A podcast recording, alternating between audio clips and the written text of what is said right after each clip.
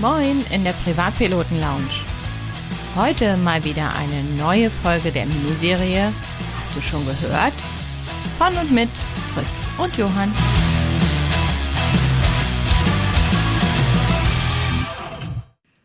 Moin, liebe Zuhörer und Zuhörerinnen der Privatpiloten Lounge. Wieder eine Folge von Hast du schon gehört? Auch diesmal einige Themen dabei, von daher lasst uns gleich loslegen. Viele von euch wissen, dass ich großer Fan der elektrischen Fliegerei bin und von daher war es interessant zu hören, dass die FAA die By Aerospace eFlyer 2 für die Zulassung unter Part 23 zugelassen hat. Die eFlyer 2 ist ein Trainingsflugzeug mit 110 kW, was 150 ähm, Pferdestärken entspricht und drei Stunden lang mit ähm, 84 Meilen pro Stunde fliegen kann. Also das perfekte Trainingsflugzeug. Dieses Flugzeug bzw. die By Aerospace Company hat jetzt von der FAA, wie gesagt, die ähm, Zulassung bekommen, um das Flugzeug generell nach Part 23 zugelassen zu bekommen. Und damit geht es dann jetzt weiter. Es wird die Serial Number 001 gebaut und noch weitere Flugzeuge, die dann schon den späteren Produktionsflugzeugen entsprechen. Und so wird dann davon ausgegangen, dass das Flugzeug das erste in den USA zertifizierte Elektroflugzeug sein wird. Wir wissen ja, oder ihr wisst es wahrscheinlich hier durch den Podcast, dass in Europa schon ein Flugzeug zugelassen ist nach den EASA-Regeln. Das ist die Pipistrel Electra. Ein, auch ein sehr schönes Flugzeug und ich glaube, man sieht, dass das immer weitergeht. Natürlich werden wir diese Flugzeuge hauptsächlich erstmal im Trainingsmarkt sehen, weil das so dem entspricht, was die Batterien gerade hergeben. Aber ich bin mir sicher, dass es dann noch weitere Sachen und weitere Entwicklungsstufen geben wird. Diese heutige Podcast-Folge wird euch präsentiert von pilotenbedarf.de. Einfach mal reinschauen. Eine weitere Meldung, die uns in den letzten Tagen ja erreicht hat, und viele von euch werden das wahrscheinlich schon mitbekommen haben, ist die NFL 2023 12726. In dieser Nachricht für Lufthand, äh, Luftfahrer präzisiert die DFS die Regeln für den Sprechfunkverfahren und unter anderem ändert sich da einiges. Das wohl wichtigste oder die wohl größte äh, wichtigste Änderung für uns ist, dass kleine Flugplätze ohne AFIS, also ohne Aerodrome Flight Service, erhalten ein, eine neue Kennung und zwar wird aus Information zukünftig Radio. Ich gehe davon aus, dass wir das Radio aussprechen und nicht Radio, weil wir ja immer noch auf Deutsch funken. Ähm, das heißt, wenn ihr an eurem Flugplatz seid und dort reinfunkt, dann heißt es zukünftig nicht mehr Stade Information, sondern Stade Radio. Dies wird deswegen gemacht, weil diese Regelung eigentlich schon längst Standard ist in der ICAO, im ICAO-Sprachgebrauch. Nur Deutschland ist mal wieder durch ihr, äh, davon abgewichen. Dadurch, dass wir halt auf Deutsch funken, wurden da einige Besonderheiten reingebracht. Wie gesagt, aus Information wird zukünftig Radio. Interessant wird sein, wie die Flugplätze und vor allen Dingen auch die, die Bundesnetzagentur damit umgeht, da eigentlich die Rufzeichen der Plätze weiterhin bestehen bleiben. Die müssten auch noch geändert werden. Des Weiteren musste ja auch noch die AIP ähm, geändert werden. Von daher wundert euch nicht, wenn ihr zukünftig beides hört. Also Stade Radio und Stade Information, da es momentan noch ein paar Ungereinheiten gibt. Eigentlich ist diese Nachricht für Luftfahrer seit dem 7. Februar aktiv. Und wo wir gerade übers Funken reden. Diejenigen von euch, die gerade dabei sind, ihren Funksprechzeugnis zu machen, die haben auf der kommenden Aero vom 20., 21. und 22. April die Möglichkeit, das Sprechfunkzeugnis dort abzulegen. Ihr könnt sowohl das BZF 2, also nur in Deutsch, das BZF 1 für VFR Deutsch und Englisch und das AZF, also Englisch und Deutsch in IFA-Verfahren, ähm, auf der IERO ablegen. Die Prüfungen werden jeweils um 10.30 Uhr mit der theoretischen Prüfung beginnen und danach der sprachliche Teil. Alle Anmeldungen bis zum 15. März werden dann berücksichtigt werden. Die Anmeldung erfolgt per E-Mail an karl-flugfunkzeugnisse at bnetza.de. Cooler Service, bin gespannt, wie viele da mitmachen. Ich werde auf alle Fälle mal vorbeischauen. Nutzt die Gelegenheit, ist bestimmt cool. Vielleicht macht ihr das mit ein paar Freunden zusammen. Wie gesagt, meldet euch bis zum 15. März an. karl-flugfunkzeugnisse at bnetza.de. In unserer heutigen Folge von Hast du schon gehört, möchte ich gerne mal auf ein Flugzeugbauunternehmen eingehen, das wirklich eines der erfolgreichsten weltweit ist, und zwar auf die Firma Boeing. Die hat nämlich eigentlich, oder nicht nur eigentlich, die Firma Boeing hat deutsche Wurzeln. Der Begründer der Boeing-Werke, William Edward Boeing, wurde nämlich ursprünglich mal als Wilhelm Eduard Boeing am 1. Oktober 1881 geboren und er ist der Begründer der Boeing-Flugzeugwerke. Seine Wurzeln liegen in Deutschland. Sein Vater war Bergbauingenieur und hieß Wilhelm Boeing. Seine Mutter kam ebenfalls aus Deutschland und hieß Marie Ortmann. Sein Vater Wilhelm Boeing machte sich im Jahre 1868 als junger 22-Jähriger auf, seine Heimatstadt Hohenlimburg zu verlassen. Das lag oder das liegt heute immer noch im Sauerland und machte sich auf Richtung Detroit.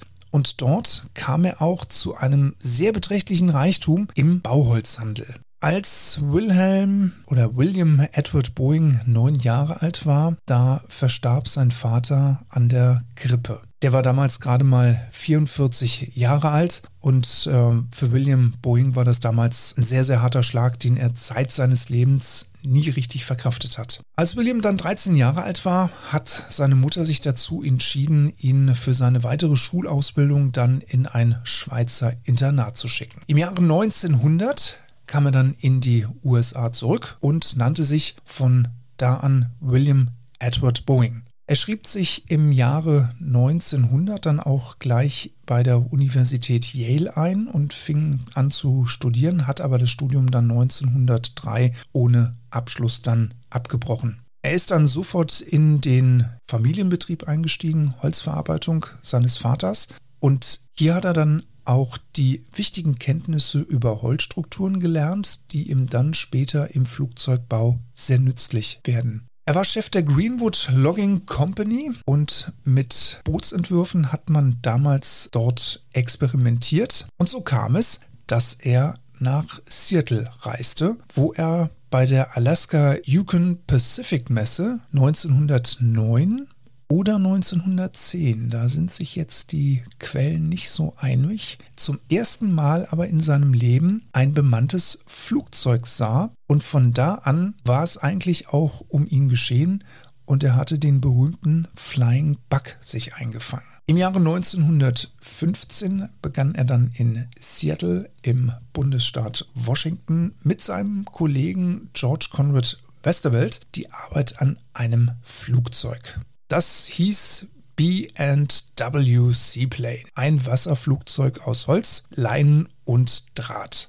Westerwelt hat dann aber ziemlich schnell hingeworfen und so hat sich Boeing dann dazu entschieden, die ersten beiden BWs ohne die Hilfe seines Kompagnons fertigzustellen. Der Erstflug mit dem sogenannten Blue Bill Flugzeug, den hat William Boeing selbst durchgeführt, am 15. Juni 1916. Im Juli 1916 gründete er dann die Pacific Aero Products Company, die er 1917 in Boeing Airplane Company umnannte. Als dann die USA 1917 in den Ersten Weltkrieg mit eingetreten waren, vergab eine Navy-Kommission in Florida einen Auftrag über die Lieferung von 50 Flugzeugen zu Trainingszwecken. Und die hat Boeing auch erhalten. Das war eigentlich auch so ein bisschen für ihn der Startschuss, denn aufgrund dieser Vergabe der Kommission hat er nämlich dieses Unternehmen sehr deutlich nach vorne gebracht. Der Erste Weltkrieg ging zu Ende und es entstand ein Überangebot an gebrauchten ehemaligen Militärmaschinen und dementsprechend war die Nachfrage nach neuen Flugzeugen sehr übersichtlich.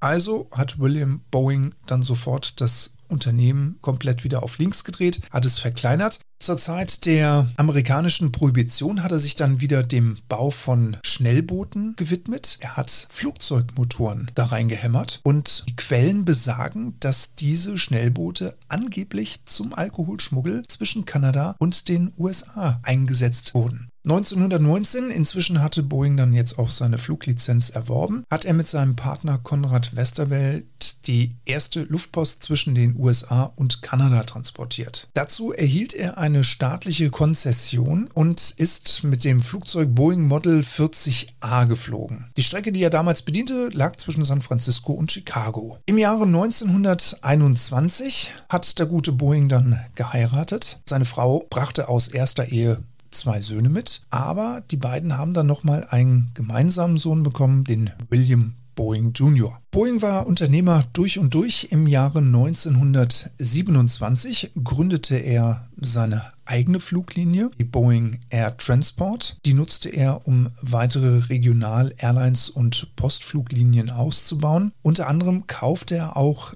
die 1926 gegründete Vorney Airlines auf. Im Jahre 1928 hat er dann die Fluglinien und die Sparte der Flugzeugherstellung in der Boeing Airplane and Transport Corporation vereinigt und im Jahre 1929 gründete er nach der Fusion der Boeing Airplane and Transport Corporation zusammen mit dem Triebwerkshersteller Pratt Whitney und anderen Flugzeugherstellern schließlich die United Aircraft and Transport Corporation. Im Jahre 1931 dann wiederum vereinigten sich zudem Boeing Air Transport und die aufgekauften Fluggesellschaften zu der heute noch existierenden United Airlines. Unter diesem Namen wurden damals Passagier- und Postflüge angeboten. Als dann aber im Jahre 1934 der Luftpostskandal beendet war, musste Boeing dann die United Aircraft and Transport Corporation wegen des Vorwurfs der Monopolbildung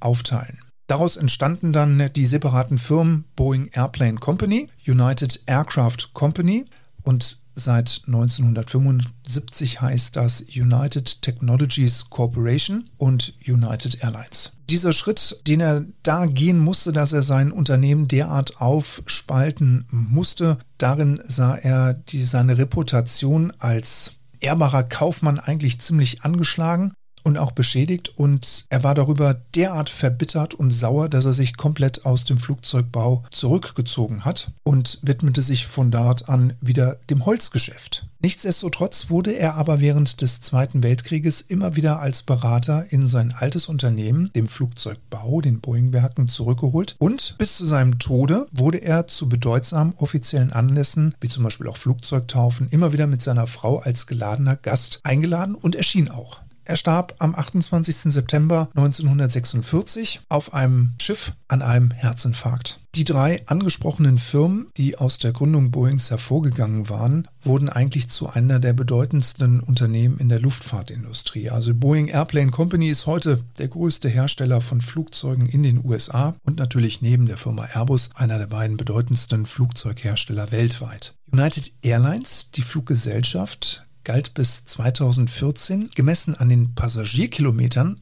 als die größte Fluggesellschaft der Welt und die aus der United Aircraft Company hervorgegangene United Technologies Corporation war ein multinationaler Hochtechnologiekonzern mit fast 200.000 Mitarbeitern und einem Jahresumsatz von mehr als 58 Milliarden US-Dollar. Das war im Jahre 2011. Im Jahre 2020 fusionierte sie dann zur Firma Raytheon Technologies. Ja, und William Edward Boeing wurde dann 1966 dann auch noch in die National Aviation Hall of Fame aufgenommen. Es gibt noch ein bisschen Literatur. Wer sich für das Thema noch weiter interessiert und da das ein oder andere Buch lesen möchte, dann werde ich euch ein paar Infos und Hinweise in den Show Notes verlinken. Und damit zurück zum Johann. So, und nun der letzte Aufreger der letzten Tage. Viele von euch werden das wahrscheinlich mitbekommen haben, kurz nach unserer letzten Sendung hat Cirrus, der Hersteller der Flugzeuge, bekannt gegeben, dass er seine werkseigene Einmod-Flotte grounden wird.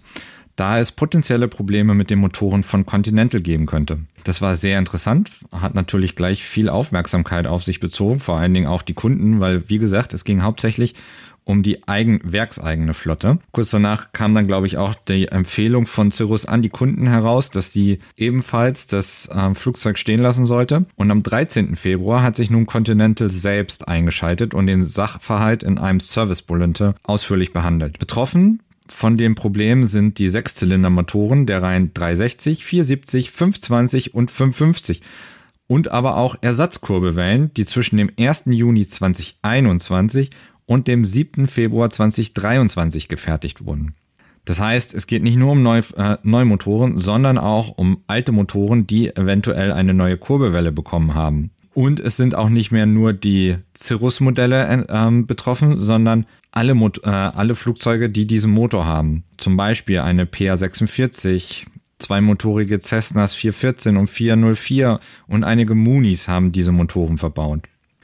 Hintergrund ist wohl ein Montagefehler bei den Sprengringen für die Ausgleichsgewichte an der Kurbelwelle, was aus Sicht des Motorenherstellers die Flugsicherheit gefährden kann. Continental hat am 13. Februar auch ein Mandatory Service Bulletin herausgegeben, das ist das MSB 23-01. Und auch wenn es Mandatory Service Bulletin heißt, heißt es nicht, dass es wirklich verpflichtend ist.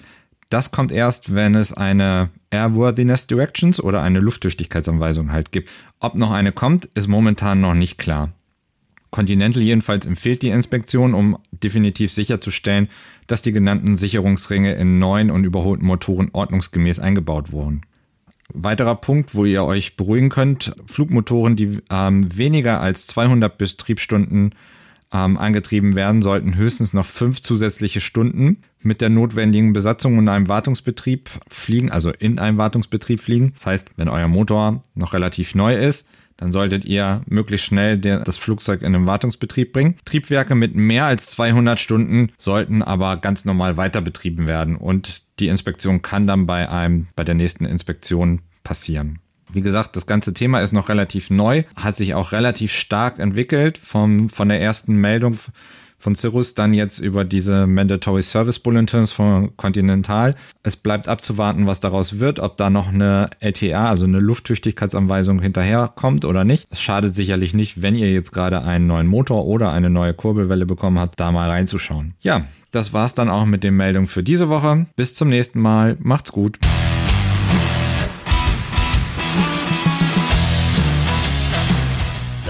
Dann bis in 14 Tagen, wenn es wieder heißt, die Miniserie hast du schon gehört.